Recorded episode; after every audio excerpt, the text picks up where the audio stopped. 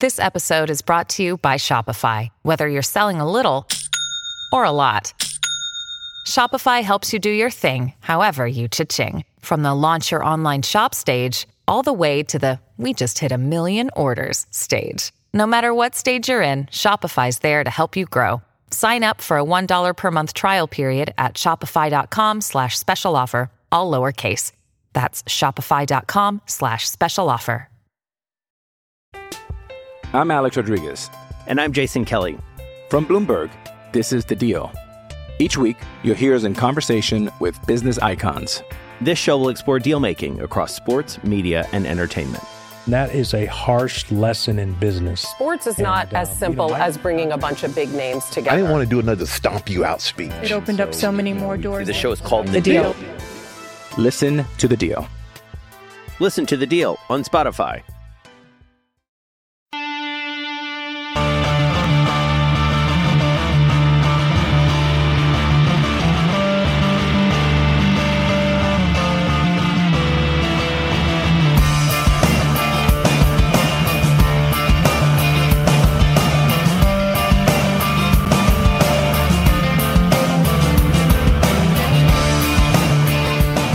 Good evening and welcome along to the Trium.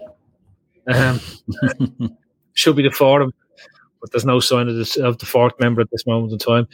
Uh, tonight in the forum, um, there's myself, Phil, I'm hosting. Beside me over this side is Keith. Say hello, Keith. Hello, Keith.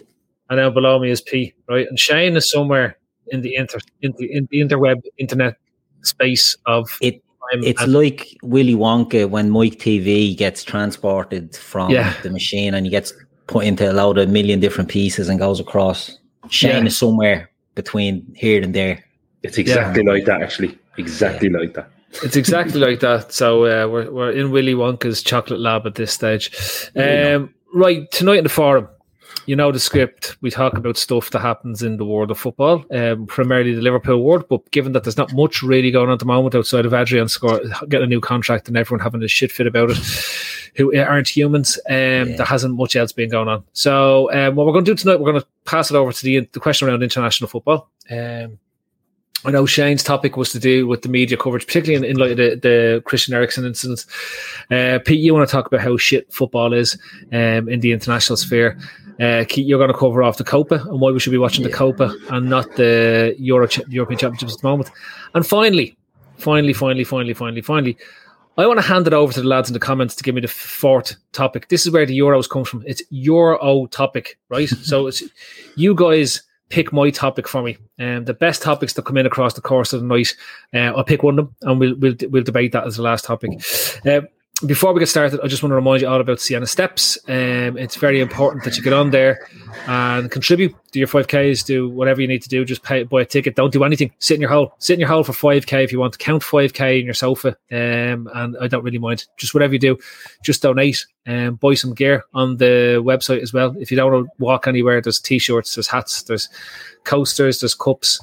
There's aprons. There's hat. Uh, I said hats. It's like the generation game. Loads hats. hats, yeah. Uh, teddy bears. There's a teddy bear. Uh, there might be a range of chocolate soon, um, but all in a good aid. So please get on there and support if you can. Um, every euro and pound and dollar and yen uh, will be gratefully welcome. Um, so look, with, with that, I want to move it along. Uh, as I said, the first topic is um, I'm going to hand it off to Pete, right? Because Pete was we, we we discussed taking the knee last week. Um, Pete himself had a new view on the, and a different take, and also wants to bring his own experiences to it, which I think is fair, um, which is really important uh, for people out there to understand and, and believe what's going on. And here's There's Shane. Mike TV in there. There's my TV. We managed to get Shane in, the fourth Bravo. member of a forum. So uh, I managed to to, to, to, to, to delay the intro long enough to get you in on time. So that's great. Cheers, fair play cheers. to you. I was on For Joe's internet. I bet you are on Joe's. You're on Joe's gaff at the moment. but We won't say anything about that. He'll come back off duty. Uh, but it's great, great to see you wearing your Newtown Rangers tracksuit as well. But you're yeah, having a patch there on on fucking on the Iron, Mike. What's it? What was it? The junkyard dog. That's what you look like tonight, Pete. You look like the junkyard dog. All you have to short of is a chain around your neck. It's 35 degrees here, boys.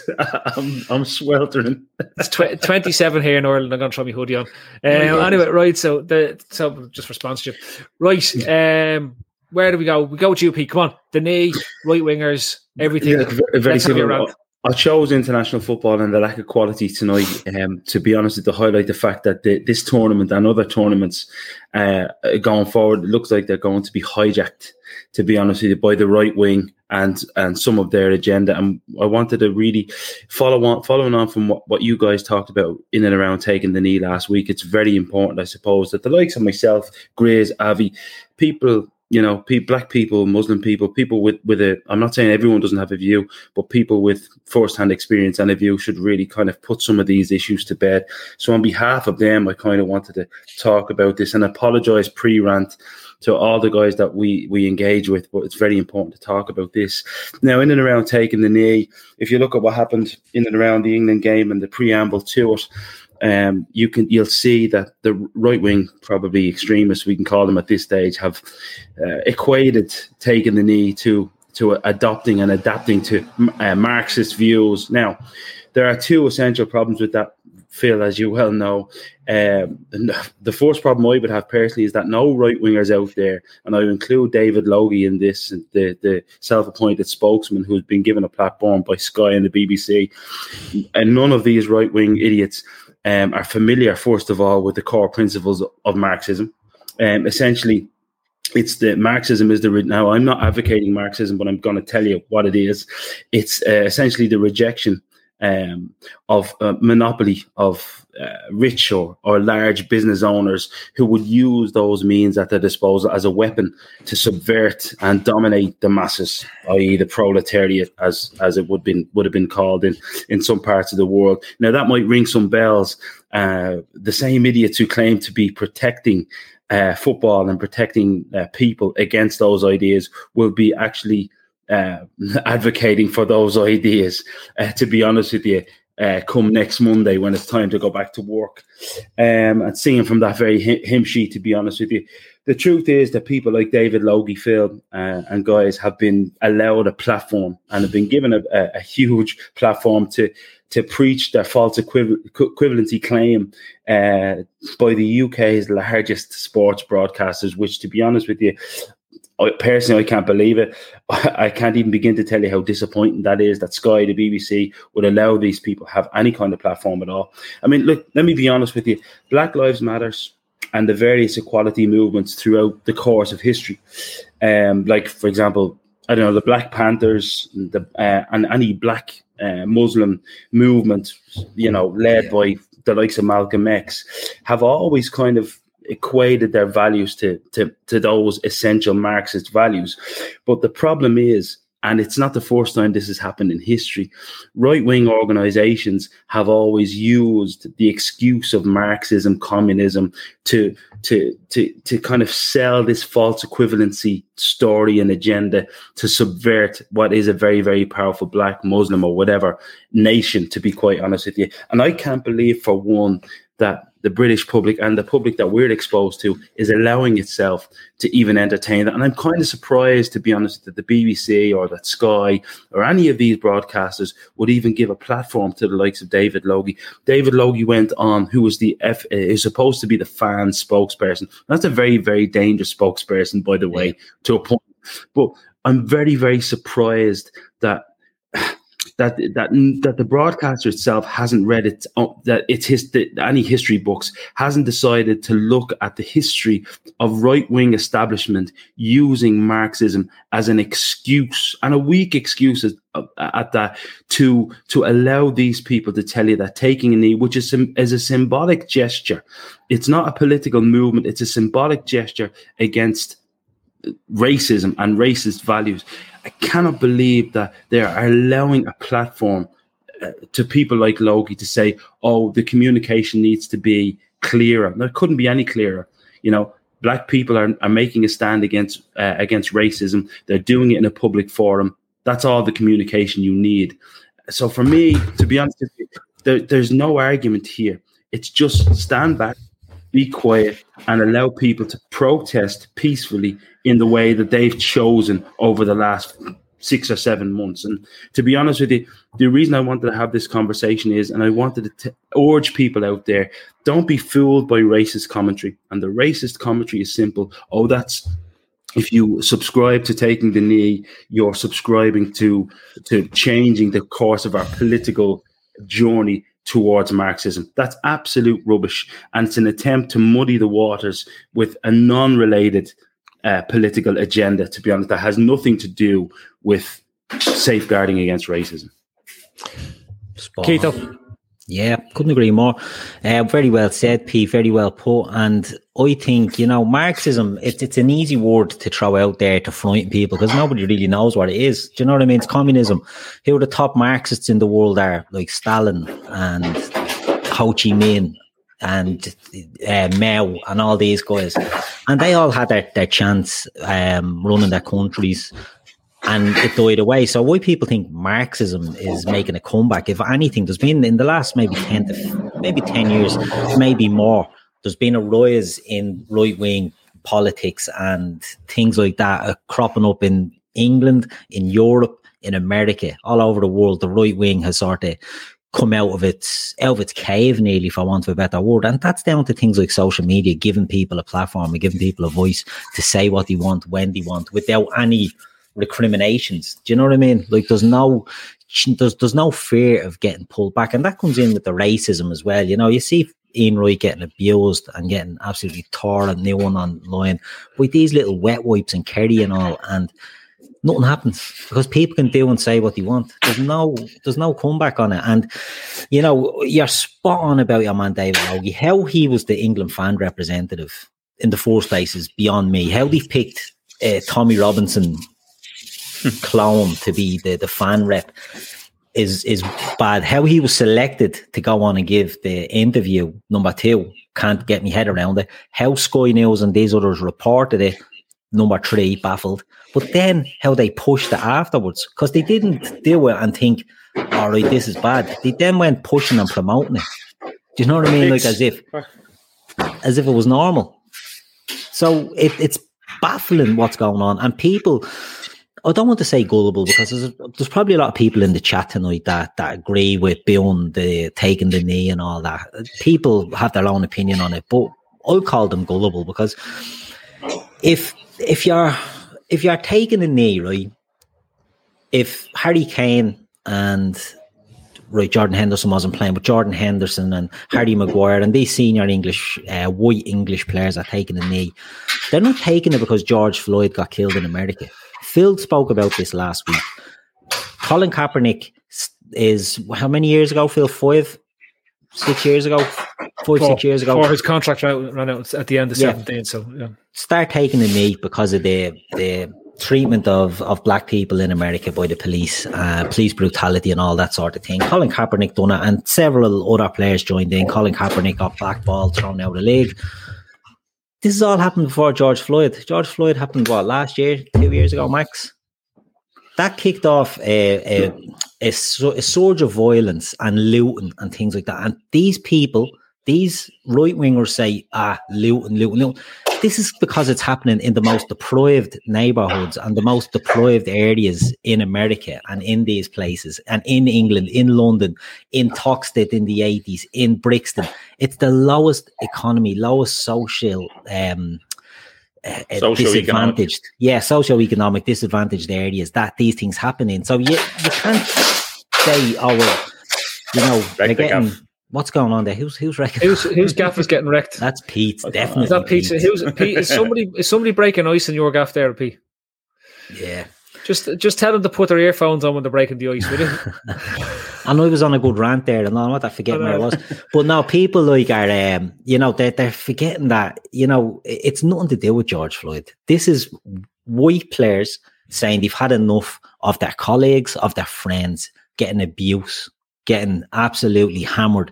You know, Manchester United lose a game, and the first thing that Marcus Rashford and Anthony Martial and Paul Pogba and Eric Bailly and um, Mason Greenwood and all these black players, they're getting monkeys, bananas, all this stuff on Twitter by little faceless maggots that if they seen them in the street, they wouldn't say boo to them. But because it's all behind an avatar and it's all, you know, anonymous, they feel free they can do it. The the right wing have been given a voice in through politics over the last 10 years. Look at the UK, look at America, Europe, France, you know, they've all sort of seen a rise in right wing politics and they've been given a voice and they've been allowed to get away with it. And this is a culmination of that. If you're doing that, taking a knee, you are supporting racism. And I don't, people cannot say that.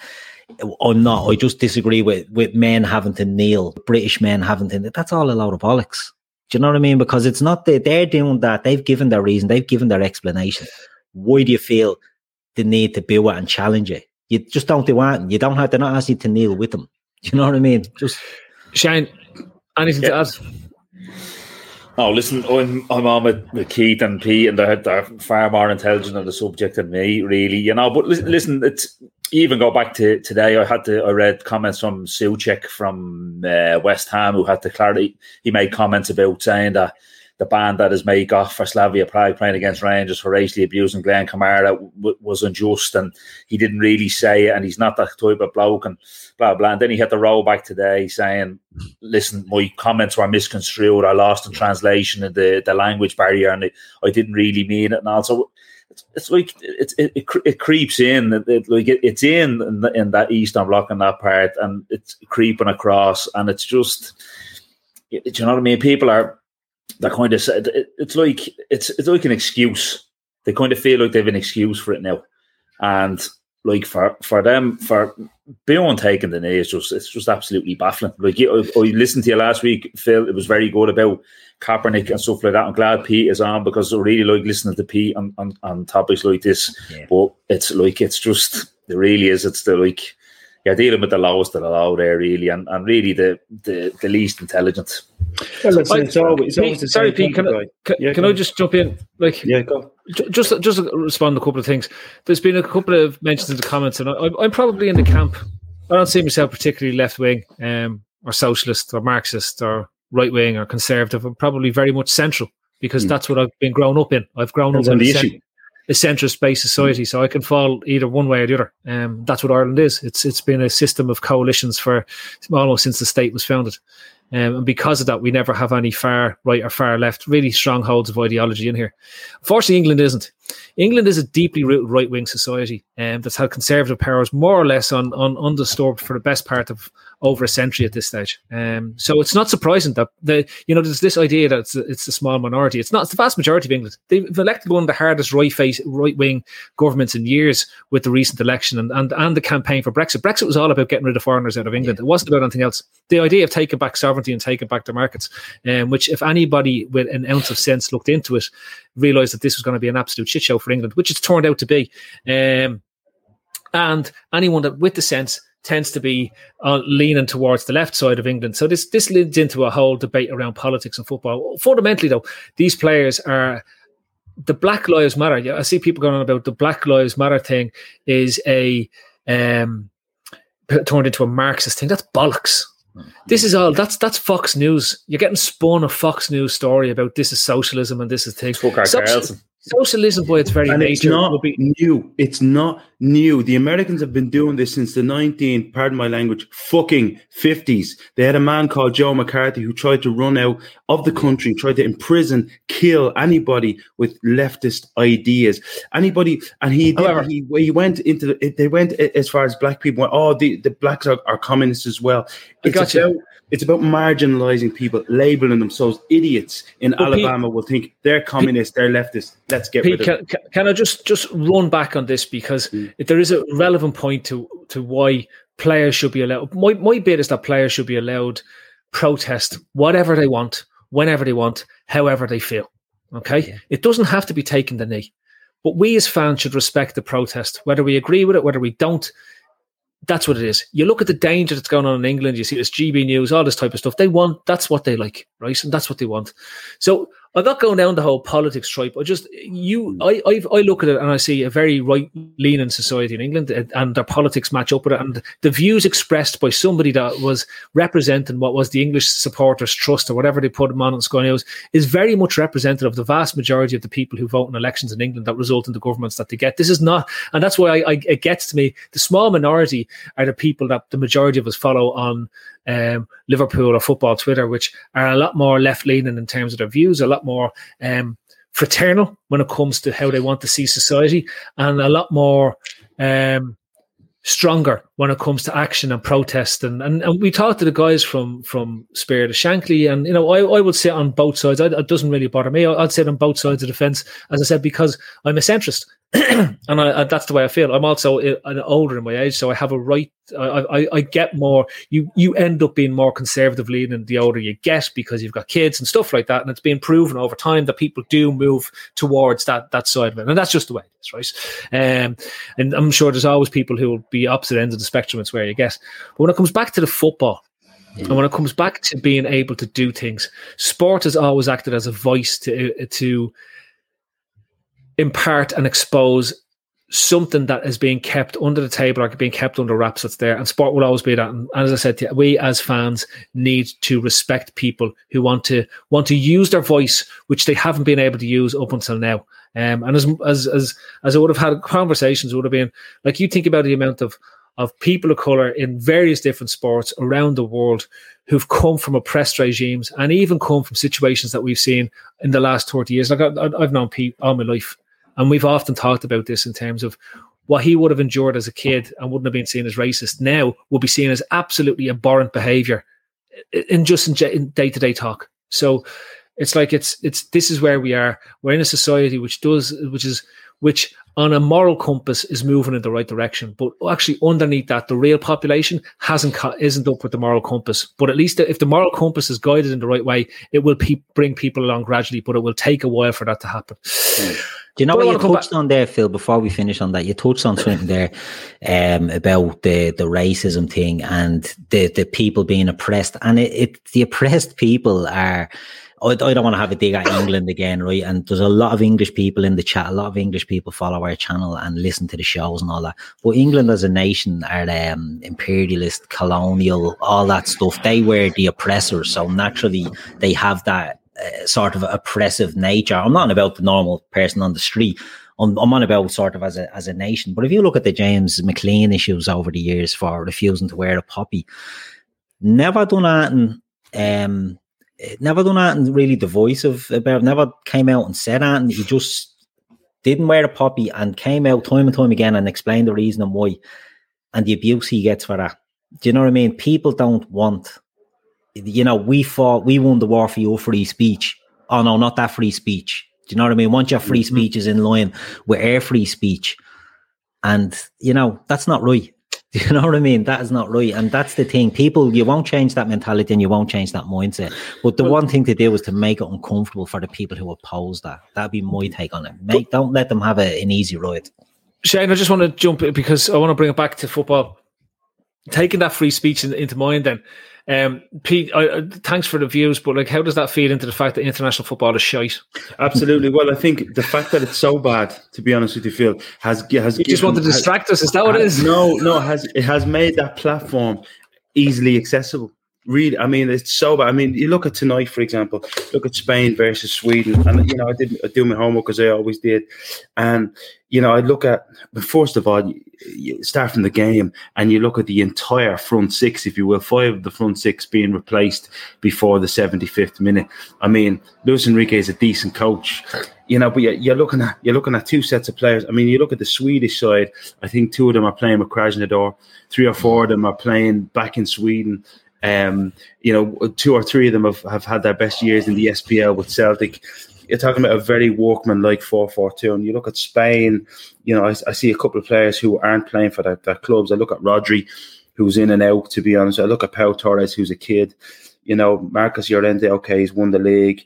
Koke, workman like. Ferran Torres hasn't done anything yet with his career. Obviously, will Morata is the best worst centre forward I've ever seen. Mm-hmm. I don't know. Nobody seems to own him whether it's Juventus yeah. or Atletico Madrid. Nobody seems to want to admit to Uh, Olmo, who's, to be honest, if this was a Spain squad 10 years ago, wouldn't be anywhere near this. It, I just, you know, uh, Laporte, who wasn't Spanish until six weeks ago. Um, I, like, to, to be quite honest with you, the, the standard of international football. I mean, Phil, Phil, you've been saying this for a long, long time. And I've been kind of like, ah, come on now, Phil, it's international football. But this tournament, it's not just because Ireland aren't there. um, this tournament really, I mean, look at England even. You know, Calvin Phillips, their best player the other day. You know, there's a lot of players playing with top clubs there, and as a cohesive unit, it's just not there. It looks pedestrian championship standard. It looks tentative. It's predictable.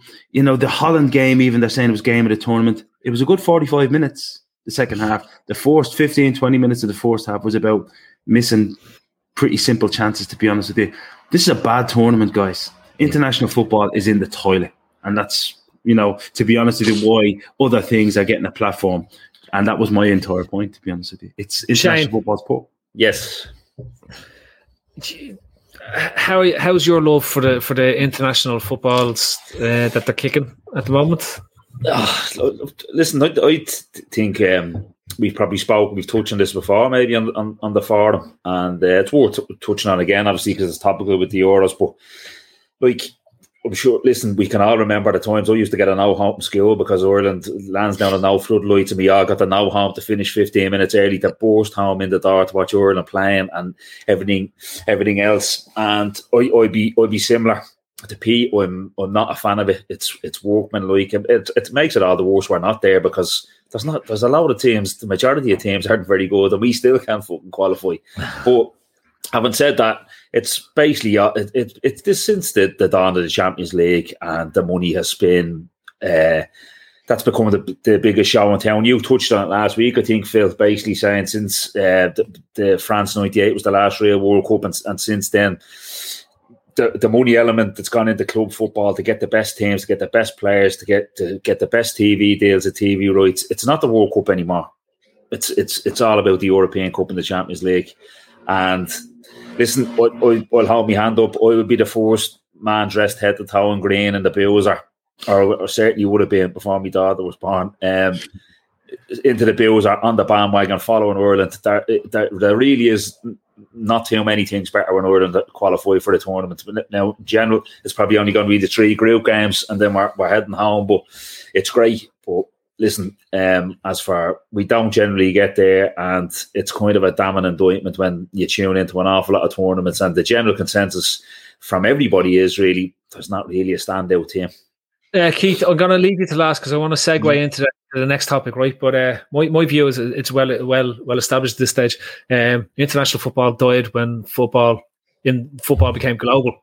Right, Dan, that, that's the 1998 is, is the cut off at that point. It's like uh, after that, it's Champions League football all the way, and we've never had we've never had a truly great tournament since then. We've had touched on uh, World Cup 2006 in Germany. That was that was probably the closest we got to it. We talk about Irish people talk about Euro 2002 because we have very fond memories and going to get knocked out by Spain in a penalty shootout. And um, there's lots of fond memories there, but in reality, we haven't had a truly great tournament again since France 98. And um, so anyone that was born after 98, hardship. Um, but in in this tournament is an absolute pig's ear um, for a start because the new format's poxy. Um, nobody knows what's going on. Mm-hmm. I turn on to see Belgium playing uh, Russia, and Belgium are the home team, and the match is being played in Leningrad. It's like I just don't know what's going on, right? So like I just was right. I'm done. I'm done. Um, and also for anyone that's listening, that's a Marxist reference for you as well. So, uh, yeah, I was, I was, I was wondering, I was wondering whether that was on purpose or not. But I should have known better. uh, but yeah, and then then you turn on. Like, uh, honestly, it's the stupidest thing I've ever. Seen. If England win the, win this thing, they'll have played one match outside of Wembley. Yeah, six out of seven games or something, isn't it? Is in is in Wembley. What's the point? Look, where where's the where's the fairness in the, in this tournament? Surely international football is meant to be fair, right? Um, the idea of a tournament that is, it strips away the home advantage and everyone gets a fair shot in the tournament itself, and it's about the best teams. It's meant to be the best, best teams playing in an equal environment where they rise to the top on neutral ground, right? With the exception of the host nation, and we all know that, right? Mm. And very few host nations win the tournaments, and it's been statistically proven over time. But there's now a question mark. Who is the team? What are the groups? I don't even know what the groups are. I don't know if everyone's played or not played. Um, I turn on the, it looks like a bunch of Pro Evo 09 regens. Like there's a fellow called Elmo playing for Spain. What's that about? Last time he was on, on Sesame Street. There's a uh, Jared, Jared Moreno. I made him up in FIFA 14. That was the last time I played him. Right, and he looks like a cart horse running mm. around the pitch, plodding around like mad. Thiago's on the bench uh, mm. without doubt of class. Um, I've watched some highlights. Four, four, groups, three teams come out of it. The, yeah. the three, am I right, Keith? The, three, the yeah. four best, four, four best, best tour, place places teams, come out. Yeah. Like that's yeah. nearly as bad as Keith is going to come on to Copa American Common. It's nearly as bad as this this year. Like no, but the, yeah. this is this is this is essentially scandalous. UEFA went to the GA and they asked the GA, "How do I have a tournament that makes the Super Eight the initial knockout rounds irrelevant?" Right? Uh, because essentially, if three teams come out of a four-team group, what's the point? You could just do you go back to what they did in 1990 and just draw lots to see who the worst team is in the group, mm. kick them out, skip a whole out of the tournament, and get on to the business stage where teams actually have to play against each other, and it's worth something. Um, but yeah, genuinely, genuinely, as I said, the and, and come on to Keith. Just for me, looking at this tournament, I just don't see, I don't see the buy-in on, on, previous tournaments, you could always see the buy-in. You could always see the world class player. You could see the the, the world class team. France had that look. The only thing that's probably dragging me in a wee bit is the fact that France are killing each other in their in their team camp. When they get knocked out, yeah. I, I, I, saw some of the England match. Fuck me, I turned it off. Absolutely diabolical. Yeah. And then I saw the narrative that was going on afterwards that there was a real strong performance by England. For a start, I didn't know half the fellas playing. And when I watched them, I don't want to know half the players playing because they're shy. That's basically it, right? So it's like you'll never see them playing in the Champions League final. So that's that's the main thing. Like that that, that you're getting over that Swedish team is, is, is, a gem to knock out England at some stage, right? Just they, they just sit there for, for 96 minutes and score in the 97th minute with a bone over the top, and your man Isak will run on and score against it. Mm. Um, so yeah, look, all being told, um, I completely get why the lack of interest. It's it's it's the off. Yeah, uh, uh, Laura Duffy, that's great. It's, it's it is the off-field drama that's probably going to drag people into this tournament because. Yeah. There seems to be a lot of that knocking about. There seems to be a lot of unhappy camps. There seems to be a lot of I'm Alex Rodriguez. And I'm Jason Kelly. From Bloomberg, this is The Deal. Each week, you'll hear us in conversation with business icons. This show will explore deal making across sports, media, and entertainment. That is a harsh lesson in business. Sports is and, not as simple you know, as bringing a bunch of big names together. I didn't want to do another stomp you out speech. It opened so, up so many more doors. The show is called The, the deal. deal. Listen to the deal. Listen to the deal on Spotify and that's dragging me. I'm I'm more interested in the stories around the pitch at this moment in time than I am of what's going on the pitch because what's going on the pitch is poxy. Mm. Whereas Keith, you're currently watching Argentina versus Chile at the moment, so we should we all turn off the Euros and start watching the Copa America? Oh, Messi is after calling in a free kick there to put Argentina 1 0 up against Chile. Fantastic, wonderful. But in all seriousness, are we going on to my subject now? Yeah. Yeah, you may as well. Yeah, good stuff, good stuff. No, but you know, it sort of toys in. I love the Copa America. It's it's out of all the tournaments, it's my favorite. And the reason it's my favorite, and they've been trying to make a bollocks of it for a few years now, is that there's only ten teams in it this year. Right, there's ten South American teams now. Australia and Qatar were invited in, and they had to pull out at the last minute even then you, have got two groups of, of six or whatever. As it is, it's two groups of five the Euros used to be good when it was smaller competition, but then you have the breakaway of all these nations, the breakup, and Russia suddenly has eight or nine, ten countries. Yugoslavia has five or six, you know, and, and there's so many more countries now to get involved.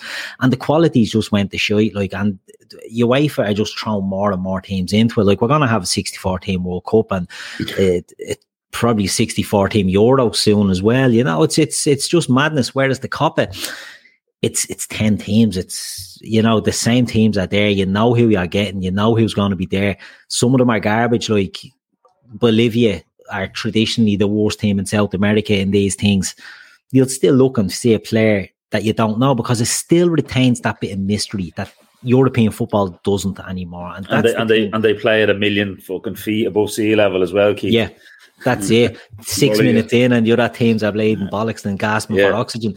But that they're the little things, they're the little tweaks. Like you go in there and you could have Brazil could be the best team in the world back in the nineties when they had Ronaldo, Rona, uh, Romario, all these guys, world champs. They go to they go to Bolivia and they go to Paraguay and all these high altitude places and they can't run for sure.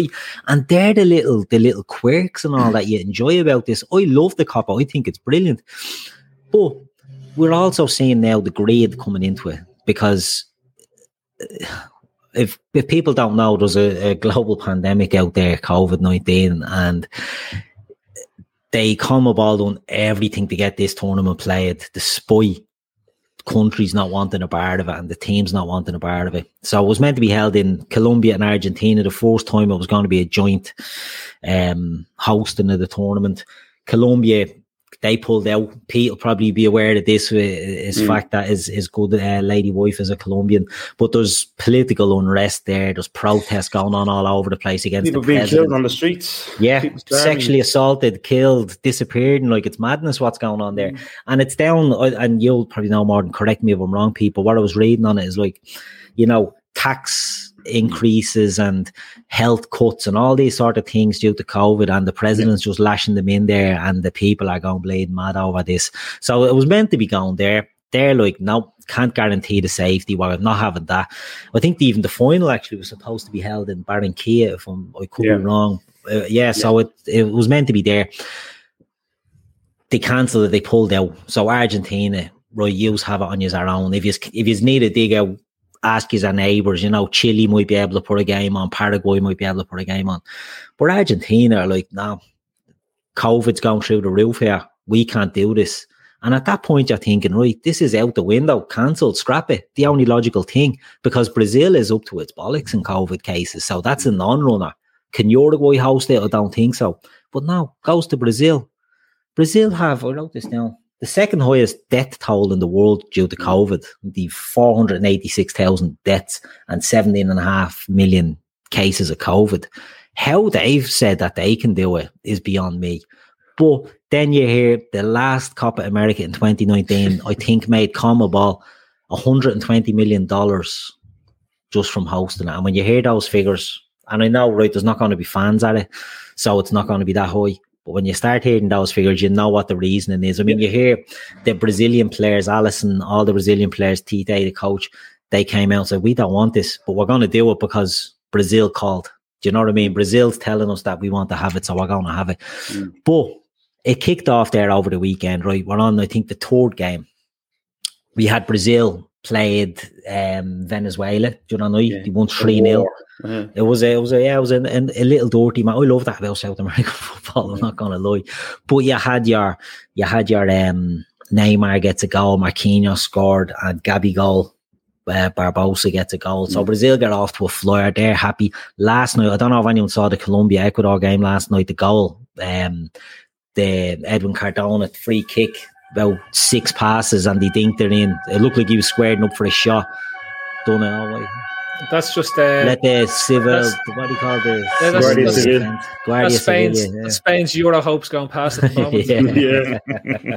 yeah. that's it. Getting sent for Luis Enrique, but um, the yeah, Uruguay, uh, Ecuador. 1 0 last night. And then we've Argentina are on at the moment against Chile. 1 0 up. Messi gets a gets a perler. Because as I said, in our in South America, you see players that you don't know. We all know Messi and Neymar and these guys. But I've given a little list, right, of because I'm a, I hate these people who are know-it-alls that watch football all the time, but you know they don't watch football all the time because there's not enough hours in the day, right, to watch the football that these people claim to know. I'm not naming any names, but I'm one of these characters as well, by by the looks of it. Pedigree chum, you'll know what I mean. There you go. There you go. You said it. but um, the thing I love doing, I watch a lot of um, Copa Libertadores, all that sort of stuff. I don't watch Premier League football. People think, oh, I, I give me opinion about Premier. If Liverpool aren't playing, I don't watch Premier League. Man United, Man City, going for the toy, wouldn't watch it. I'd watch Fair City or Coronation Street instead. Not a chance I'd watch any of that show. But I do watch a lot of South American football because that's just what I like. So I, a few players to look out for. I'll quickly go through this. I won't bore you, but um, there's a lad off uh, Uruguay called Facundo Torres, right? And he plays for Penarol, and he is a, he's a forward player now. I don't know if he's going to start, but he might figure he is the business. Look out for him. He's only young, 21, but he's been Inter Milan. Um, I don't know why because they haven't got a washout, but he only cost about 12 million, uh, 12 million dollars or something like that. So you get the deal. Do You know, you got the young fella, um, Pellistri off Penarol as well. There's a lot of talent coming through there. But there's two Ecuadorians, right? Gonzalo Plata is 20, Sporting Lisbon winger, played last night on the right wing. And a guy who signed for Brighton, right? He's only 19 and his name is Moise Caicedo. Hmm. Brighton signed this young fella, right? He is the best midfield talent I've seen in South America in years. This fella is made for the Premier League, so watch out for him. He's a centre mid, right? He's only 19. He hasn't had a sniff at Brighton this young fella is going to be bleeding mustard. Do you see the likes of um, what's your man's name that everyone knows, Bissouma off um, mm. Brighton? Brighton. When he gets sold and this young fella gets in, box to box, passing midfield, at this young fella is the business. So watch out for him if he gets a sniff. The new Lucas, is he?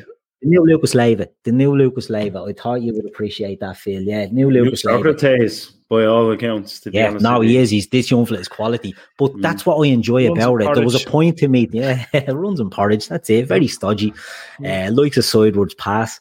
But that's what I altitude, but just not good. Like a, where most footballers played in the world. This is it. On football pitches.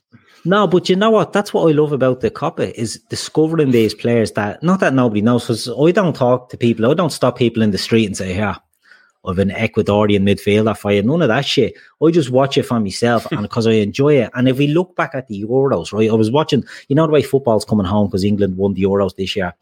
Mm, There's been yeah. a lot of TV stuff about Euro '96, right? And I remember looking at it and thinking it's probably the last tournament where you get these players that would surprise you coming out of nowhere. And Matthias Sammer was the best player in that tournament by a mile. But he done all his good work because Dieter Eilts covered for him in every mm. game. And Dieter Eilts went in the holding midfield player and sat in every time Sammer went on a run.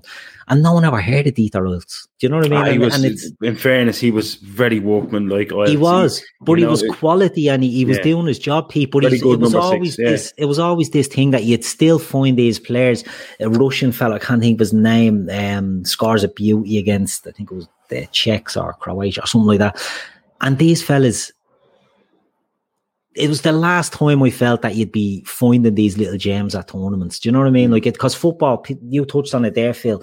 Ninety eight is the, it went globalized and it went commercialized and all mm. that.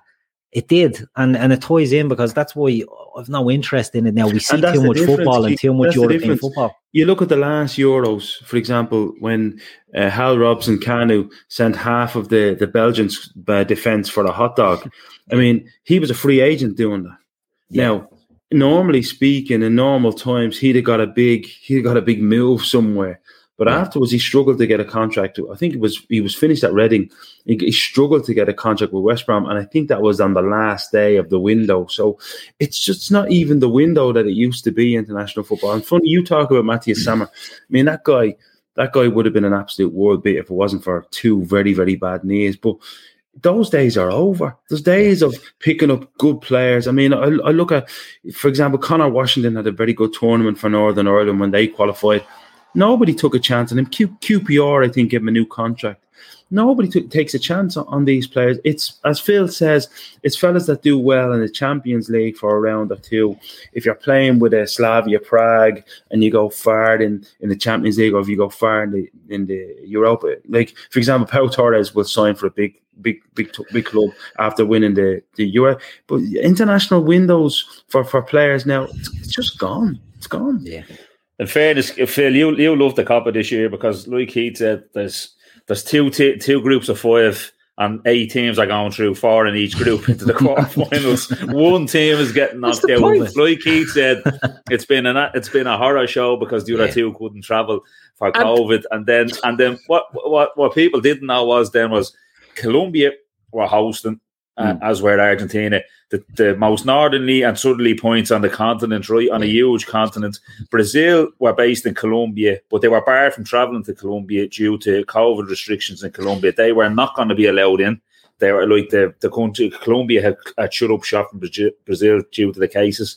And then that's without like I I text Keith or I put on the WhatsApp when Tim Vickery is on, uh, and you'd you'd get him around as Brazilian, the English based, uh, English Brazilian based journalist. He's absolutely brilliant. I would urge anyone to, to, to Tim Vickery, to, yeah, Tim Vickery, to listen to his stuff. No, no, no. Uh, no. He, he's, um, the BBC. He's, he's, he's BBC journalist, Pete. Yeah, I think so. He's, the best South American. Freelancer. Yeah, he, he also he writes for the Guardian as well. Yeah, oh, okay. Brazil, and he's he's absolutely he's fantastic. But he was talking about coming about like what Keith said that to pay the bills, to make the money, the TV rights are sold. But because uh, the World Cup qualifiers were cancelled the last round yeah. due to COVID and the state in South America, the South American teams have there's buckets of qualifiers left yeah. in, in, order to get them sorted for next year for the for the next World Cup. And he's Tim Vickery's basically saying the uh, Copa should be scrapped and they should use that time to play the World Cup qualifiers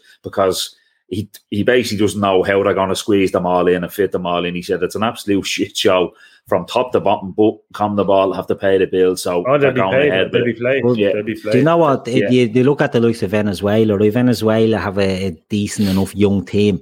Eight COVID cases on the eve of the tournament. Do you know what I mean? Bolivia, the the probably the worst team in it. Three or four of their better players COVID, and they're all just going to get riddled. They're all going to get rinsed with this bleeding thing, and they just no one has an appetite for it at the moment. And with the exception maybe of Messi, who wants to get one under his belt before he retires, I think they'd all just happily jack it in because that was right. You know, where are they going to play these games? And from a selfish point of view as well, like if you look at Liverpool, we don't want air players cramming in games as well, you know, and we've got. You know, three players in the squad currently that are Brazilian internationals. You don't want them getting Keith, bleeding. every time, every time Andrew Robertson makes a, run down that left hand side, I think to myself, any minute now his hamstring's going to pop. I, I couldn't give two shits if he plays well for Scotland. to Um, honest with you. I think I'm I'm sort of leaning more towards Keith's camp. The fact that the Copa America is full of lads that you have no idea who they are makes it an attractive tournament to watch, right? I, I, I, there's there's nothing better than an international tournament where you haven't a breeze who they are. Well, saying that, I have no idea who the regens are that are playing in the European Championships. I was turned on the Holland game last night and I was like, Dumfries, that's a town in Scotland. What's he, he, was doing? playing for he was playing for Aruba, you know, Yeah, three or four years ago. Two caps for Aruba. you stick on somebody was playing for Finland and he grew up in our town. There was another fella, Tommy Delaney, playing for Denmark or something, and he grew up over in Cabra. Like y- you know, I'm, I'm there going Rice and Grealish, both of them, both of them good local Crumlin and Drimnagh fellas. Do you know what I mean? Like you're there going, loads of these Irish lads are just gone off and sort of mercenary themselves around Europe. Um, but at the same time, I look at these teams and I'm going, these don't look anything near the teams that I grew up watching when it came to international football. The te- the, the squads are few and far between that you even recognise who the players are. That Spanish squad tonight, like, uh, and okay, I don't watch as much football as I may have done five or six years ago. Terrible. Fuck me, like the, I, I- barely recognised anyone. You know the what I mean? Like, three, the front three. I mean, just awful. awful. but this is like uh, this is what I'm saying. So you know, the, you look at it. You look at the English team, and it seems to have cowed itself down to the, the great god of Harry Kane, who's who's crap. Is going to be honest with you. Like in, t- in 20 years, nobody's going to remember Harry Kane. They're not going to remember anything he's ever he ever did. It'd be a little bit like Shearer. He'll, he'll just be doing. He'll be pundit on the television. That's what you remember him as. I, right? I think I think you're, I think you're, I think you're spot on, Phil, as regards what like what Keith was saying. Because with social media and the internet, it's very easy to look at players, but people generally like follow people in their own bubble. So we Liverpool and stuff like that. So people aren't really open to seeing South American players and and uh, as much as they, obviously they would um, in the Premier League and stuff like that. You look at either you you were probably at the game. Did Brazil come to Lansdowne in the late Yeah, mid eighties? Liam Brady and the, the goal and and, and to, like like around that time, sure, no one knew who the like you knew who the Brazilian players were, but you couldn't flick on your phone and go on YouTube and look No. at a highlight reel of of um, Rivelino or whoever you know what I mean. Whoever Yeah, rocked up. Josie Lansdowne, Mar, you know I mean? Mar would have been the big one Uh, because he scores in '82, yeah. you know, and Josie, So, Josie like, Mar's the, uh, like that, and, and them, them 86. days like that. Yeah, Fran- France uh, coming as well, didn't they? With Platini and stuff like that. So, like people obviously knew them players from reading reading the papers. But my point is, like, it wasn't just flick onto your phone, get onto YouTube. What's this fella about? Whereas what Keith is saying now with the Libertadores, is you're able to do that, but you will have to kind of search out these names of the players and se- search them out and have a real interest in, in, in finding them out rather than the stuff that's ran down your throat Yeah. uh, every day as regards across the water. Come here to me, th- th- and this probably leads us into the next thing. Danny Murphy calling Oyarzabal or Lasabal. Like, let's be honest about it. If you look at that Spanish team, it just looks like it it genuinely looks like a bunch of Pro Evo regen names. Like, there's not there's not a serious player there. Hmm. Unai Simon. That's just like taking Unai Emery and a fella called Simon that used to play for Paul Aston Simon. Villa and stick him in a goal, right? You've got Pau Torres. That's just taking Fernando Torres and sticking somebody else's name. Fernando Torres and Tapel. Yeah, Mm. Almo. That used to be a program on CBS. Right? Almo's born, make- Almo's they make landing or whatever. or it So yeah, they make porridge as well. Um, you've got Jared Moreno. There's Jared and Moreno. We put it together. We make a player, and then we have um, yeah, Ferran Jose- Torres. Fernan Torres again. Just finding things. Jordi Alba. Well, he's real. So do you have to have a couple Yeah. of real ones in it just Yeah. just to keep Just it to remind interesting? you. like. Torres is definitely Fernando Torres regen then Yeah, years ago, uh, bro. 100%. 100%. 100%. It's like when they had Kyle Walker Phillips. Do you remember he just appeared to replace Kyle Walker? Yeah. It's That's like championship manager stuff. That's Yeah, yeah. championship manager. Yeah, exactly. So it's like Pedri is the future of Spanish. Is he? Yeah. Pedro. Ah, Pedri remember him? good. But hang on, do you remember- do you Pedri is just Pedro with a different Do, belt. do, you- do you remember when to get an international cap, you actually had to be the president? Uh, I don't want to rain on that lad's parade. He's made made a good point, but this is the thing about international football. It's a mixture of players from the you know couple from the past, a couple from the future, but nothing, nothing. For the, anyone that's from the present is on the bench. I mean, you're playing against a workman like Swedish team who are going to set up in two banks We're of talking four. about football again. I'm talking about regen names. No, but do much you more, I which is which- no, which is much more. Forget about that. It's Because this tournament, this tournament is about making up names. So I challenge anyone in the comments to keep an eye out and see who come up with the best regen name they've seen in the tournament so far. Um, and I Jordan Larsson. Jordan Larsson. Jordan Larsson. I'll, I'll go with that. Bench. Yeah, I, I, Henrik honestly, I Larsson, son. Henrik Yeah. Larsson's son, Henning Berg's son, Magnus Berg, missed the Mm. sitter at the back post for them, right? Um, Chris Isaac, that's Chris Isaac's son that used to write the song off. Twin Wicked game. Peaks. Yeah, Yeah, yeah. Wicked Games. He's a great singer. You should see him in the changing room after a match. I Brilliant. prefer Pete singing it, in fairness. exactly. Mo Saddam left back. So all right, that's- Mo Saddam. there- there is. Yeah. So I want to see. I want to see. I want to. I want to. Everyone next week. I want to know who your best regen name you've seen across the course of the tournament. Who was um. Who was in? I was looking at that Holland team yesterday. Still has me baffled. Uh, still has me. Those fellas on there, Doom, a Prune, or something like. Where did they get him from? And then your man Windal. Zhirkov, Yuri Zhirkov playing for Russia. That was like they, they had no idea who the Russian footballers were and had to keep one of them out of retirement just to turn up so that we knew it was the Russian team.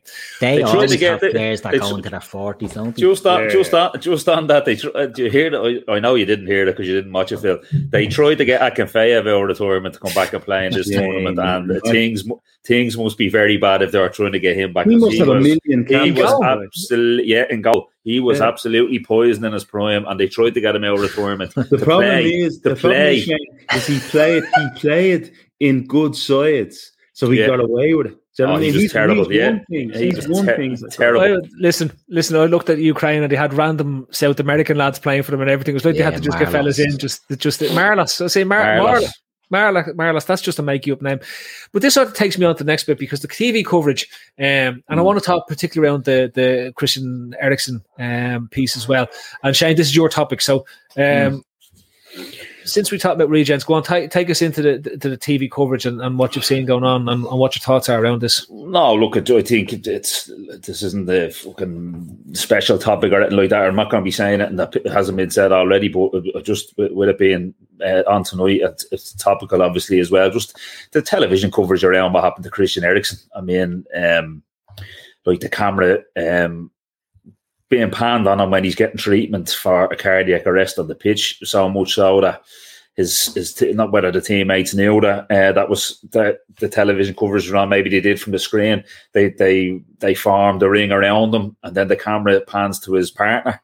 He was obviously inconsolable as to as to what's going on. And we're listen, we're living in a we're living in a world where like a streaker will run on the pitch, and the, the camera will go off. The commentator will say, "Oh, we've we've a streaker on the pitch." Um, just awful, awful people. The, the directors of the television companies just tone deaf, and um, and even bringing it on from that slightly, I heard Peter Schmeichel on today, who really let the cat out of the bag, Yeah. basically saying what people already knew that. Denmark were given three options. They were told you can play it uh, tomorrow one o'clock or or whatever. You could you could finish the fifty minutes tomorrow. The the twenty four hours later, um, they could finish it there and then. Um, or they were told they'd have to forfeit the game three. nothing. And now for that to happen, like he's obviously getting that first-hand information, uh, Kasper. And for stuff like that to happen with uh, people, like it goes back to I know you were you were very good on the Super League stuff, uh, particularly yourself. That you, that comes back to like for being the good guys and crying in the corner, saying, "Oh, look what's happened to us." There, the big big clubs are cheating on us basically and trying to go out and doing this. The UEFA are disgusting. They're absolutely disgusting. They will they will fine Nicklas Bendtner for wearing Paddy Power boxer shorts and pulling them up when he scores a goal. But when teams are when fans are monkey chants and everything like that, like England and Bulgaria, they'll be handed a fucking ten grand fine. 600 UEFA, UEFA are absolutely rotten and disgusting to the core. So listen, that look, at, like I said, it was a topic that uh, I wasn't going to be saying it that uh, wasn't said already, but I thought the, the coverage around the television coverage around uh, what happened to Eriksen, uh, particularly particularly showing his partner inconsolable yeah. was it was that was fucking that was just that was wrong. That was good that, that coverage wrong. Mm. But huge, huge kudos, huge kudos to the lads in, in, the studios. Ian Wright was up in arms. He kept tweeting every five minutes. When are you going to turn it off? When are you mm. going to? And he's sitting in one of the studios. Cut the mm. live feed. Cut the, cut the live feed. Yeah. So there is some decency out there. Yeah, yeah. 100%. I've seen someone saying today that, um, and it's probably a very valid point, you know, probably, I don't, probably a very valid point, that they can't go straight back to the studio because a lot of the time the people aren't sitting in the studio, they're yeah. going off and getting makeup done and all that sort of thing. But surely they could have got back quick. Do you know what I mean? If that's you know yeah, they're watching the match and they and no matter what channel you're watching on, whether it was BBC or in Ireland, I was watching it on RTE, and you know, the visible shock of the pundits in the studio was yeah, it was palpable. Yeah. It was palpable, right? But you'd rather that than have to watch. You know, it was like they were trying to sneak a picture of Christian Eriksen. Do you know what I mean? Like the players formed the guard, one of the, the most beautiful things I've seen. Horrific, but you know, these lads, someone said, you know, these aren't 40 year old men, 50 year old men. These are 20 year olds, you know, mid 20s, early 30s. And their mate is on the ground and they don't know what's wrong with the fella. And do you know what I mean? There had to be a, there has to be something that could have could have been done to stop that. That was spot on to go in and zoom in on his partner. And you know, for all she knows, our, our partner, our husband, I don't know if they're married, I think they're they're just partners, is lying dead on a football pitch. 29 years old, he's lying dead on a football pitch. You know, okay. there's no need to look at it. Like my my take on this is that you know, if this was the first time it happened, I can understand why why TV companies or whatever yeah. Wouldn't know what to do. But we've had multiple incidents. We had Marc Vivien Foé drop dead. Um, there was TV coverage of that. That sets your that sets your precedent from His that face was plastered uh, front page in the newspapers, Phil, yeah. yeah. laying uh, dead yeah. on the ground. But, but, but, Shane, that's my point. Hmm. We've had precedent set, right? We had uproar about the pictures being plastered all over the papers at the time. Um, the videos always get out online, no matter what happens, they're always out there. Um, and then it's up to the TV companies to have the protocol in place that if something that looks potentially serious happens, that you cut away from it, right? If if if they can cut away from a streaker and just show random parts of the pitch and the crowd while yeah. things are going on, there's absolutely no reason why they can't have the same protocol in place that if a player collapse for a non what appears to be injury based thing that looks serious, and you could tell it was serious. Like you could yeah. tell from the outset. If it takes Anthony Taylor less than twenty seconds to react, and the players react, and it takes Simon Kjaer under ten seconds to react that there's something wrong here, then that's the same reaction time for the for the for the cameras. Um, I, I, I actually think from a cameraman's perspective, you, I can understand the logic why you would naturally zoom in to see what was going on because they would naturally zoom in on most things, right? That's part of yeah. what they do. But it's the director's job to mm. cut yeah. away. Right? It's the director who goes to cut. It's not necessarily the cameraman's, it's the director's job to cut away from the shot because he's in control of the cameras and what people are seeing. And they've multi cameras scattered around the stand so they can move it away from anything what they, what they want to do and, put, and train it anywhere. So you can still have a live feed going out. The commentators are still talking about it. It's the same as if a streaker, as I said, a streaker appears on the pitch. That's exactly what they do. so that's what gets me on this and in this particular matter because as much as people are moaning about people retweeting what was shown on television, what was shown on television, it's it's it's it's it's crazy.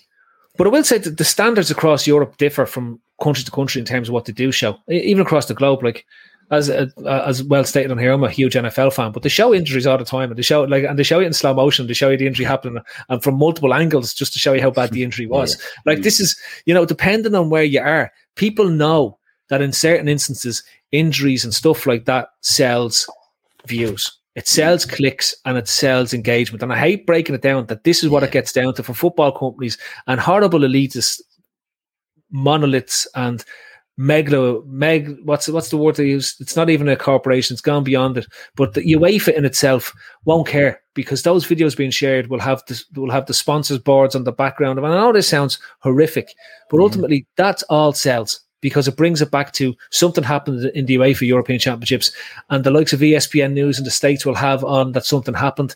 That allows them to sell, spell more because it puts it in front of more eyes, and that's what they're talking about. It's it's it's terrible in terms of, of, of what people are looking at, right? Um, but as Davo said, the last thing they were concerned about was the players' welfare because, you know, I don't care if Christian Eriksen sent a FaceTime and says, look, lads, I'm golden, go out there and play the trauma and the shock that they went through, and the Finnish players as well, not just the Danish players, the Finnish players are there as well.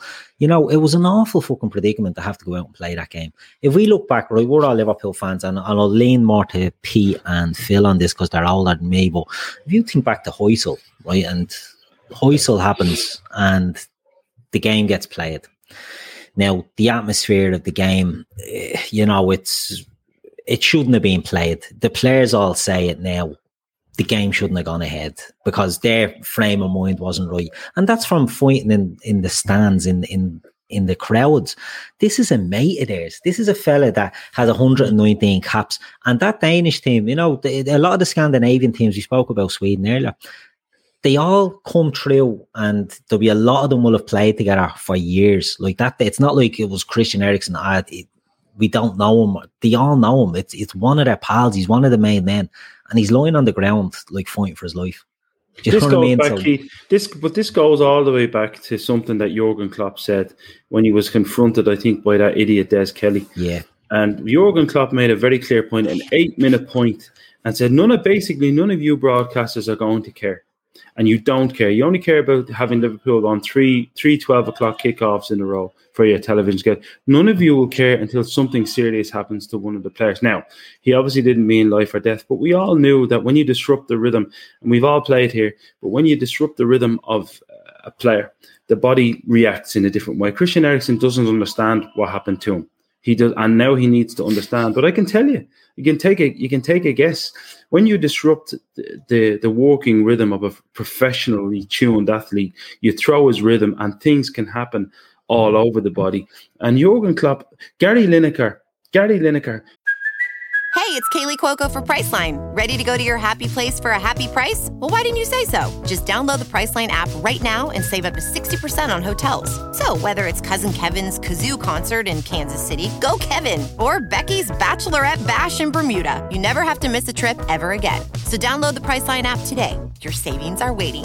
Go to your happy place for a happy price. Go to your happy price, Priceline.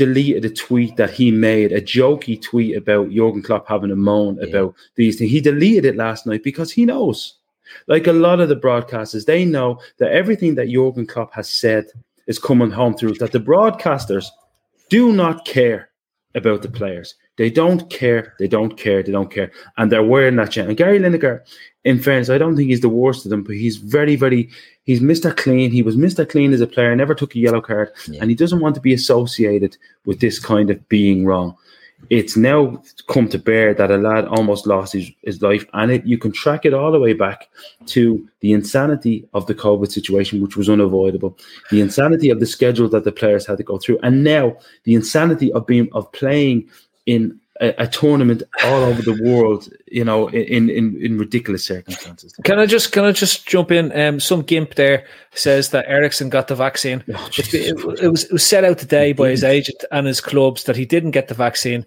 Um, he hasn't had COVID, and there was no underlying medical conditions. This, this is, is nothing. This has nothing to do with the vaccine. Honestly, uh, and I've gotten the vaccine. I've got, I've gotten the vaccine and ran many kilometers since I, I got it, yeah, and uh, I'm feeling great. In fact, I've never ran faster in my life. So I'd he say actually, he, he, actually said Ederson got the vaccine, so I don't know who he is, but I hope yeah, he's maybe, doing well. Maybe, er, maybe should get the vaccine. Yeah. getting the Indian variant. So mm. uh, vaccines are great. They, have been proven for, for, decades. But can I just just be on on that because I want to start to move on a wee bit on this topic because I think it's still relevant in terms of not just. Um, what they're talking about because I, I, think the morally, yeah, people are right to question the decision to play on in the match, right? I think it's a, it's a fair point. You can see that Kasper Schmeichel wasn't happy about the decision to be put into given three vari- to, to give three variations of what they could do, but the only option here is if if if UEFA were prepared not to sanction them to have to play on in the match, was to just award it a point each and abandon the game. Right? But the rules say that if, if if a game is abandoned and a team refuses to go back out to the pitch, it, it, they're forfeiting the game a three 0 win to the other team, right? So you'd have to go and create a new rule to allow this to happen, um, or where do you fit the game in? Because there's only 48 hours between these group games. UEFA feel are very, very good at creating new rules and rules and rules that suit themselves. Pete- but they, they open themselves up to a bag of worms because you'll have then individual FAs taking out lawsuits and preventing and putting injunctions in place to prevent them playing the next round because they breached their own rules entirely. And we know that UEFA can't uphold their own rules.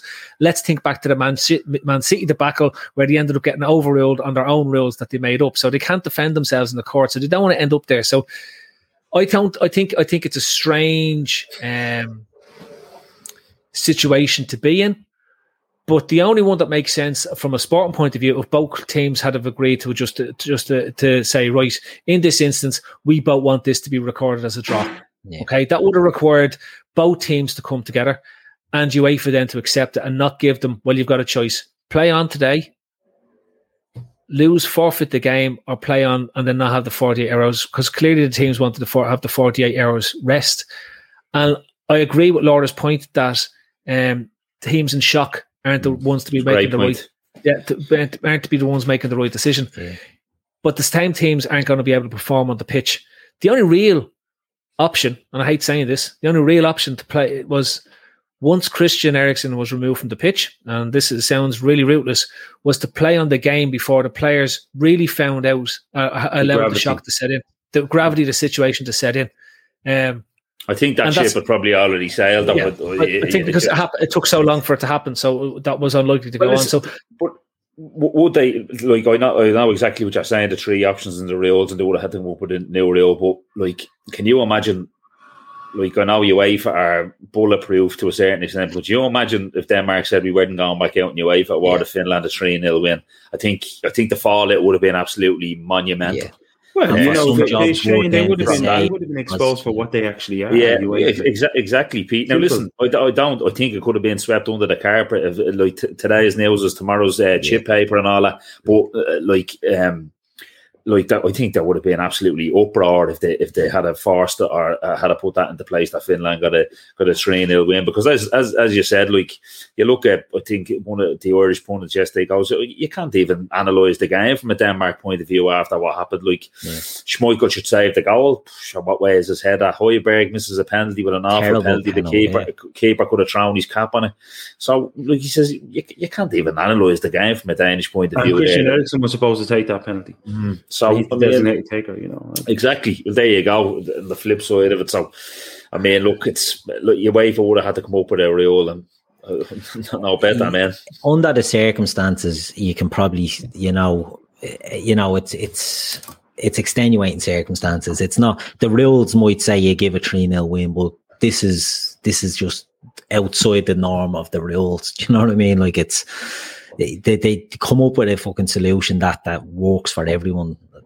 Call it a draw, and then Denmark have to make a decision: can they play on in the tournament, or can they mm-hmm. not? That's another kind of worms that they're opening up as well. But look, Well, you imagine, way- like you, you, you, you imagine, you imagine being in that changing room, and there, there could have been a show of hands.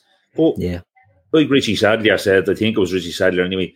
Once four or five hands go up that they want to play, like there could be fellas sitting there that there might be four or five that don't want to play over twenty four or out of maybe the I don't know the sixteen that are in the squad of the eighteen that want to that, that don't want to play. They'd feel under pressure to kind of say, "Oh, well, I don't want to be the one to say, listen, I don't fancy you," or whatever. Which is they shouldn't have to defend how they're feeling about the situation. If they don't want to play, they don't want to play. Shane, I I- like. I think the the, the, bit here for me on that very topic is if three or four hands go up and say they want to play on, um, that's fine. If you have eleven players who want to play on, that's fine. But the issue is the teams are already selected. You aren't going back to selecting the elevens. So if if fifteen of the twenty-three man squad decide that they want to play on, and the other eight don't, but those other eight were eight of the, the eleven that were playing on the pitch, right? Mm. You've got an issue because the eight are now being forced to play because the other fifteen don't want to forfeit. the Exactly, that's my point. You, you, the other fifteen would be torn and looking at them, eh, going, listen, lads, it's kind of majority here. Can you not? And like that isn't right. That's just No. that, that that's well, not right. uh, Phil Phil referenced earlier on the the Cameroon France situation in 2003 when Marc Vivien Foé unfortunately died. Um, France and Cameroon played that game, and the the lineup, the camera was in everybody's face. And I remember in particular Grégory Coupet, who was the Lyon goalkeeper at the time, had been had played with Marc Vivien Foé at Mhm. Lyon, and Viv, uh, Vivien Foé had gone into West Ham, and he was it was terrible. I mean, it was just a terrible watch. You know, a terrible watch. I know, but then uh, Pete, this this brings me back to my very original point on this. A precedent was set at that point in time, and yet here we are, all these years later, and no protocols, nothing has been built around what happened outside of trying to save the person on the pitch. And I also want to just point out, I know that nobody's going to be watching from Denmark, or nobody's going to be watching from what went on, but the speed of both Simon Kjær in terms of what he Yeah. was able to do on the pitch, but also the EMTs and the, the physios and all to ensure that Steve, that Christian Eriksen didn't lose his life, right? Should be commended and applauded. And if, if one thing that this tournament's going to be remembered for is the is is their brilliance in a year that's been that's been dominated by health teams, health services, doctors, nurses, the whole lot, and in such a horrible position, right? To, that yet again their skills came to the fore and their why why we rely on these people so much came to the fore and why they should be commended. UEFA there should be a special UEFA recognition for Simon Kjær for saving the, for saving his life, uh, but also for the teams that were involved in ensuring that he didn't pass on the pitch because this was phenomenal work. Um, between and I know Shane Downs makes a good point there. Defibs at every sports club in Ireland is, is the hope that's there.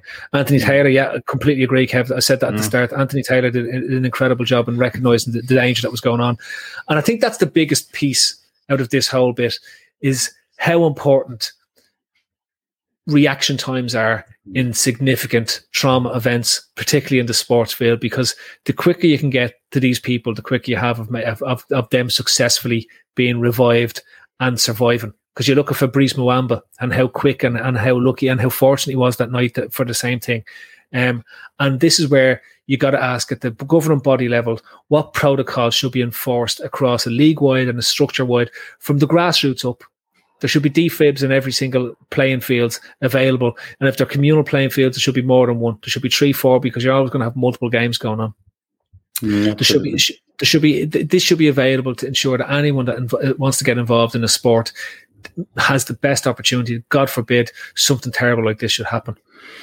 So on the gravity of that point, I want to just lo- loosen it up a wee bit. Um, I don't want to don't want to kill you all in, in terms of the, the, the, the gravity. I want to, want to want to just loosen it up a wee bit. But in terms of a set of pundits, lads, I've never seen a worse bunch of fuckers I've ever on the television I've ever seen in my life. Right? I, I'm going to be honest with you.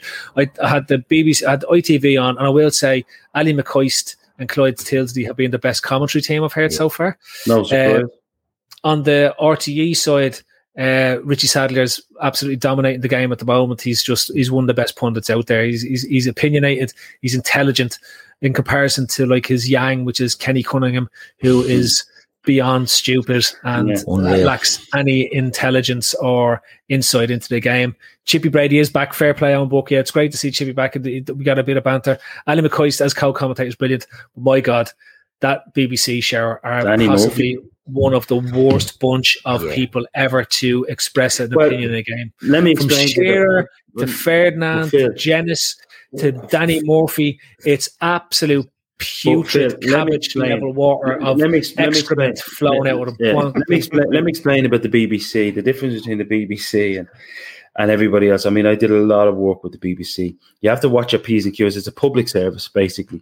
You have to really have to watch your p's and q's. There's no there's no room for controversial opinion. There's no room for any form of it. it's completely run by the government. So any of our British um, subscribers who are in the chat now will back me up on this. It's a it's a complete government run corporation. That's why you pay a license, um, a subscription. I mean, R- RTE is is a is a a chasm of freedom in comparison to it, despite being similarly run.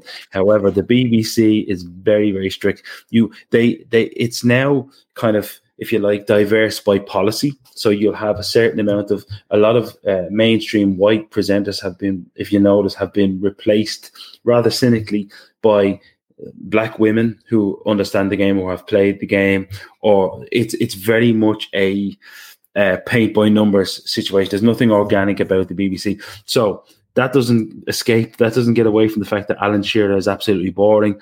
That um, Gary Lineker is the poster boy for safety, so he would have been instructed to go through his tweets and remove certain tweets yesterday. Uh, but it, I'm just telling you why.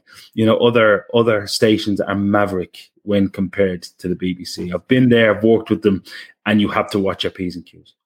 Uh, Shane, you brought this mm. topic up. How how much would you like to see Channel Four being given a tournament because they're one shot of football produced Gazzetta Football Italia and Italian football, right? Which is arguably the, the blade, telly. Yeah. which is arguably the yeah. best coverage of football we've ever seen in in the English speaking world in the last fifty years, right? So uh, just throwing this one out. How, how, how, do we think that Channel Four imagine, should be shot yeah, yeah, but I, I do. But can you imagine an RT version like Channel 4 and you had like uh, Darren Maloney sitting in Smithfield Market with the boys going boy forward and things, and I'm going, yeah, you know what I mean? Roaring, exactly. or down in, or down in Summerhill or whatever. You know what I mean? It'd be fucking, it'd be brilliant. Yeah, um, yeah. Channel Four, absolutely. Jeez, that Gazzetta was was there. J- James Richardson and the Piazzas in Milan and everything like that, having a cappuccino, reading the Pink. Gazzetta. Yeah. Um, ah, absolutely, absolutely uh, manic. But just touching on RT, I didn't really. I don't know. If I watched the Netherlands game on RT last night, and your man was referring to the Johan Cruyff Arena as the Yardy Cruyff yeah. Arena. I had to check was, that. Oh, I, had to check like, that. I'm like, where's says, this game being played? I was like, oh my god, like, like how, how do you get that wrong? It's like two. That was George Hamilton, was it? Was it George? No, Hamilton? it was your man, uh, Stephen Alkin, I think. Ah, yeah, it was. Yeah. Yeah, refer, refer, oh, how do you make that mistake? On it blew yeah. up a bit in fairness. I've seen a bit on Twitter, a few Dion Fanning and a few uh, tweeting about it, having a laugh, not, not having a pop, they were just having a laugh about it. But uh, yeah, Euro trash at half time. God. you imagine Lolo Ferrari yeah. R.I.P. okay, I was going to say, God bless, God rest our yeah. soul. Uh, uh, look, I think, I think, uh, Keith, I think Channel Four will be the best show to, to broadcast the tournament, and the, the, lads keep popping up the thing they've done. Formula One, right? So their Formula One coverage has been brilliant. The NFL coverage used to yeah. be absolutely top notch on Channel Four. Anytime Channel Four has covered a sport, they've nailed it. They've hmm. absolutely yeah. nailed they it. A bit of NBA, I think he didn't they before in the past as well, did they? Did they? I don't know. Late they night, may have done, yeah. Night, yeah, yeah. I always watch it on Sky, but yeah, they could have done. But like that, it is that their sort their comp their sports uh, shows are always top notch. But even if you watch, it's the main men on the BBC are absolute gash. If you watch like the Afcon coverage and things mm-hmm. like that, it's a lot better because they don't wheel out Gary Lineker and fucking Jermaine Jenas and all these guys, Mark Bright or Efan Ekoku or something like that, mm. and it's different voices that have an yeah. interest and a bit of a passion for what they're watching rather than Danny Murphy. Like Danny Murphy sounds like he fucking hates football. I don't know what Danny Murphy, Danny Murphy hates football more than Mark Lawrenson, which is yeah. actually going somewhere because it's no, it's, not I, Mark Lawrenson, Phil Laurel. Sorry, Laurel. There's a difference between Mark Lawrenson and Laurel. Okay, so Laurel, but like to be fair, Laurel would feel like a breath of fresh air and somebody yeah. who adores the game and and is a great analyst when you put him alongside Jenas and um, Alan Shearer and Danny Murphy. My God, Danny Murphy is horrific. Horrific. Listen, Phil, Phil, Jenas and oh. Jamie Redknapp are the two worst pundits yeah. for analysing the game and going through yeah. and their takes. They are just the, they're the two worst boy For two midfield players, you'd expect them terrible. to have a good understanding of the game, wouldn't you? Like, and they're absolute dirt. And the two that get uh, get touted for, you know, presenting shows and all that. Isn't Jenas getting touted? Match of the day. He, do, he, do, he, Jenas does the one show that the evening yeah. show on BBC. Yeah. I tell you, I think I've got everyone on board with the Channel 4. We'd have the big breakfast followed by Crystal Maze, and then we'd lead into the coverage of, of the European Championships. We'd have James Richardson presenting.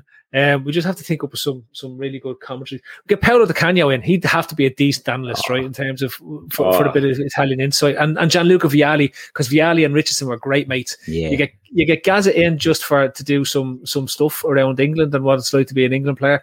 Um, Listen, I'm telling you. But you'd get, in all seriousness, like if you listen to uh, Golazzo, the podcast with James Richardson, oh, brilliant. and it's the best thing out there apart from the he's, he's, he's, the, he's the best in the business, really, yeah. apart from he's, he's, he's, he's, a good journalist. He's, he's a good journalist. After, after Grace Can, but him, Marcotti, um, James Horncastle, like their quality, and if they were fronting a, a football show, They'd had Well, it on they, uh, but they, they were, and I, I, I was good when On that BT. went, Keith. Yeah. the European, that European night, uh, where it was like soccer Saturday, but when a goal Yeah. went in, they showed the goal, and then they The had red the, zone. It was the attempt Yeah, at red it, zone. yeah, it was it was absolutely it was it was fantastic, and they had their own spin off show, as in like they'd they'd be on one week doing the highlights and stuff Yeah. like that. The leagues, it was it was so good. I don't know why BT football is TV broadcasters are missing a beat. I think the, the, the show that they're putting out now compared to what they could be doing. Yeah.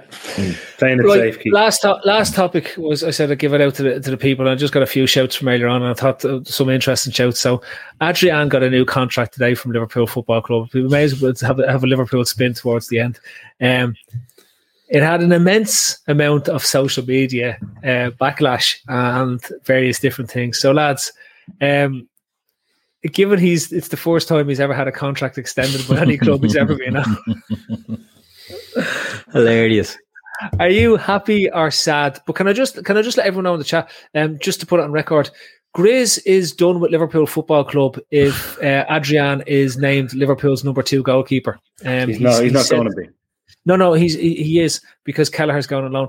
But anyway, the, so Adrian is going to be number two. So just letting everyone know, um, when that happens, uh, Grizz is going is, is finished with Liverpool. So if you see him, you need to report him on Twitter um, for lying. Okay, so just let- Send his let name. all- send him name. Okay, so that's just what we're going to do because uh, he said he's done. lies. Poor Grace. but Shane, as, as as a fellow goalkeeper, were you delighted to see Adrian get a new contract today? Uh, no, I wasn't delighted. uh, I I wasn't delighted, but I didn't have a meltdown either. I thought it was just probably a a clever piece of business by the club to keep someone there that knows the ropes, that knows the club, that's very popular in in around the place. Because essentially, I know you think I don't know whether you're jesting or whatever. I know you t- or whether you think Kelleher is going on loan. I, I, I don't think Kelleher's going on loan. I think he's he's going to be second choice. I think that the real the problem with I think that the real problem with Adrian is he's the most durable over three goalkeepers, and Yeah. that, that really is the That's worrying. that, that really is the worry because he's he's that that could be a situation where he gets uh, game time. If I was, I actually think uh, with, with uh, obviously Alisson is number one, and was delighted he came back into a, a, bit, a good bit of form at the back end of the season, um, which was great after the per, personal year he had. But he's, I think, second choice goalkeeper at Liverpool is actually quite a, is a, actually a very very good gig because you're going to get games, you're going to get minutes, you're going to get games because he picks up injuries, he picks up knocks. So I'd be this, I would be. I would be extremely disappointed if Kelleher goes on loan and Adrian becomes number two. But as James Pearce and a few are reporting, uh, he will be number three, and he's kept in the background just for the Lucas Leiva crack. Remember, Lucas used to stay. You told Jamie home Lucas used to stay around the place just for because he was good in the dressing room. Phil Jamie used to tell you that. I think this is the uh, this is the Adrian Lucas Leiva. Uh, and- Stroke and my, Lucas my, Leiva. my response is uh, that's grand if he's just hanging around the, the training room and being uh, great, but as soon as you have to rely on him, you end up eighth in the league. Um, exactly, exactly. Same with Adrian. Where, where, where, where do you fit on the Adrian? Um, re-signing? Eh, on the outside, looking at it, uh, and he's a third choice keeper. You're not going to get many third choice keepers. If you are, people say, "Oh, other teams wouldn't do this," but Man City are wheeling now Scott Carson and Spurs had Joe Hart. You know what I mean? And these are all pony as well. If we, if we're, if we're honest about it, So hard. you know, if Joe Hart, ah, he's beyond bad. That fella, for fuck's sake, he's And the English sorry, Adrian. s- Sorry if I couldn't across you, Keith. Uh, He's poxy. on, on a lot, He's on a lot absolutely more. on- poxy. He's all one of the worst shites to ever pick a jersey up and play and goal. Sorry, go on. all, all the all them number threes that you're listing would be on a hell of a lot more though than Adrian is on. Yeah. I'd say so. Sorry, Yeah, exactly. Keith. Sorry. No, you're right. It's a good point as well. But if he's the number three, D- Davil nailed it there. The number two keeper is going to get games at Liverpool. Number three has a good chance of getting them as well, and that's the worry. You know what I mean? Like the unless Alisson can sort out, and I don't know. Look, I'm not having a dig at Alisson. He, he lost his father, very tragic, but I don't think he was great before that. If I'm being honest, does anyone have an issue with his his size? And coming from a slim man like me, you know, I can say these things. But there's all these sort of pictures went up about him, and I'm like, that's ridiculous. That's ridiculous. Is he is he not fit? Is his conditioning an issue? Because he's picking up silly little injuries. Is it down to conditioning? And used to our goalkeepers, right? What do you think of that? Who? Alisson or Adrian? Alisson, Alisson. I, I can't get my head. I- I The lads can't- are back knocking in the for lads are me. back. They found they found Morata. They found Morata's golden boots. um, I, I- the Alisson thing interests me because I don't know if he is because of that injury where his his calf more or less just exploded and he had to come back. Do you get a load of different um, Knock, knock on knock on injuries that can particularly go, particularly where your season's been condensed and you've had to go and play internationals and you haven't had a long rest. I mean, worry is we're, we're into the same situation again. He's off with Brazil and he's playing the Copa America. Um, that's that's that's my worry. It's it's more so. Do we need more rest for that squad? Uh, like you look at Gomez, you look at Van Dijk all getting the rest this this season. You look at um, Salah and Mane all being rested as well. Um, Henderson is going to get a nice rest because he'll who cares. Um, uh, Trent thankfully is getting a decent rest as well. Rob will get a decent rest as well after these group stages because he won't be going much further than that. Ah, you never know. Um, Three teams get out. He might do. no, he won't. Um, they, they, they're Scotland. They won't win anything. They won't even win the toss. That's what's going on there at the, moment. Caber They'd- toss. Yeah, to be better off just drinking a load of wine brew and eating Barton Mars bars that they have a bit of crack. That'll, that'll be grand for them. Um, so no, I look. I again, I think with Alisson, it's very much been a case of. I think he needed a proper rest. We've Yeah. rushed him back because of who he is, and um, y- y- there is the mental thing. But my God, lads, when we're talking about Alisson, if you look at the back from when he comes back in December, he doesn't miss a game from that point on. Mm. He, str- he struggles through a bad patch of form after his, his father passed and whatever. And then that run in the 10 games, he was back to the Alisson old, Yeah, making huge big saves, Yeah. making huge big saves and scoring goals for us. So I'm, I'm not, I, I think you want? I think there's more of a chance of him being getting a full season out of him next season and him only missing out on games where they choose to rest him, be it Yeah. the League Cup and the FA Cup where they're not interested in, right? Then And that is the Adrian risk then. If we've a fully fit Alisson, am I just bringing in Kelleher for select games that we're picking? Well, then mm. that makes the Adrian thing for his experience and his know-how fair enough. And that was The-. The only thing is, Keith, and this is where I go back to Adrian as number two, and I think Kelleher may go out is, is likely to go out on loan. Is I think they they that Klopp would Klopp will have Kelleher on the bench less because he he knows he can plug and play Adrian in a game if anything ha- happens to Alisson because he's more likely to go for experience in an injury event in a match Yeah, yeah. than where he's able to talk to Kelleher before the games, who still has a limited and prep him through, yeah. and get him into the situations where he needs to be in terms of the focus and the video training and all that type of stuff before a game goes on. And I think really from Kelleher's growth, though, I think Kelleher needs to get out and get a bit like what happened with Henderson at United. If they see Kelleher with a long term future at the club and they're saying he is good enough to take over from Alisson, and we know what goalkeepers spend an awful lot of time with football clubs, so there's no there's no real rush to do it. Then in reality, I'm looking at it saying, okay, is there a drive to get him out, to get him maybe a, a a season on loan, to get him up to a full starting status to challenge Alisson? Or is Alisson looking at that will be year five or six of his contract? Is he then thinking, is there an opportunity for me in Real Madrid? Is there an opportunity to be somewhere else? Like they're talking about De Gea going to Paris Saint Germain for a billion to zillion to euro a week.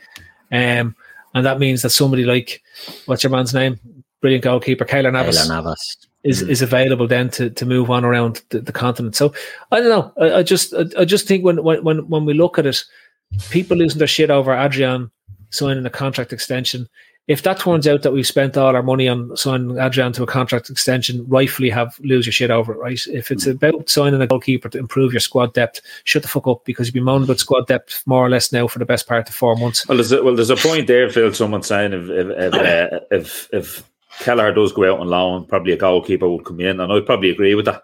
If I don't. Another keeper, another keeper would come in. I do. I, I don't see them going with um, Adrian as two number boys. two, and then the, the young Brazilian kid as as third two choice. He's he's not he's uh, he's not Please. he's not he's nowhere near ready at all. You've all skipped So- out. You've, you've all skipped over the fella that was sent out on loan and Mia is highly, Yeah, he was sent on to a full loan, and, and Kelleher took his place. I think Hmm. we'll see the reverse. I think Grabara will come back into the squad as an option, as one of the three, and Kelleher will be given a full loan spell this season. Um, so Yeah, you could be, you could be right. I could see Grabara being sold now myself. Uh, uh, he's he's probably uh, he the good season. Actually, he saved a penalty that put them got them promoted or won a cup or something like that. Where I think he was at Aarhus in Denmark. I could be wrong now. I could be wrong. Aarhus in the middle of a street. There Yeah, we middle of our street. I think. I Um, think to be. I think to be. all- To, be- to be. Sorry, go ahead, Shane. No, no, just I think is is sorry, Pete. Is I think his stock is probably at the highest. Maybe it will be for selling. Um, Grabara in the summer. That's all I was going to say. Yeah, no, I, think I think you got to look at a lot of things with with goalkeepers. I think it's very clever piece of business today with Adrian. I mean, I think Alisson is at the stage, and certainly after the year he's had, where you want you want him to feel stable. You know, you must remember we're deal, dealing with human beings here. I wouldn't personally, I wouldn't like to see uh, the club going out and buying somebody who could threaten him. Um, and you you know Shane and Phil, you know more than anyone else how goalkeepers train. They train as a mini team within a team. So for me, it's all about having goalkeepers who accept their roles at the club. So Adrian seems to be very, very good at, you know, he's he's a good presence around the place. By all accounts, he's a very good professional, and he can he can do a job. But psychologically, uh, um, uh, Alisson will know that he's no threat to him, and he will also know that Caoimhín Kelleher is absolutely no threat to him. Certainly at this point in Hang on a time. second. Stop, stop, stop. Did you just fucking say Queeveen? Gallagher. I'll come, I'll come over to Barcelona and I'll stick you in the back of one of those ambulances and drive Swear you. to you- swear if to you, you ever say, if you ever say Swear you. Again, right? I said, I said, Keller, I swear to you, it's this, this, this bloody thing. But he's, Dream, he's the man going all full on English. I, I'll have, I swear, seriously, I'll But get the next bow. But he- he'll know, he'll know that there's no threats there. So it's to be, I think it's a move for stability. Really. Yeah. So if you remember, right, we brought in Adrian because we got rid of Mignolet and Alisson gets injured against Norwich first game of the season and Adrian comes on. And the fact that he's not Mignolet means the crowd didn't get on his back from the off. and he went and done well. Went and done well, right? Because he was a Mignolet. Yeah. I, don't want to break your thing, but look, I just want, I'm going to surprise Pete. So listen, I just want to thanks everyone for listening tonight. Right, it was the best thing. Um, and thanks for the topics. Thanks for the interaction in the chats. We've loads of stuff coming up. Get on the Sienna steps. Um, and again, thanks for everything for, except for Ben Davies because he's a muppet. Um, so yeah, cheers for all that. This has been the forum. I've been your host, Phil Casey. That's been Pete Smith. That's been Keith over this side, and then down down the bottom here is is, is my old pal Shane for getting on. Good night. God bless. See you next week. Sports Social Podcast Network.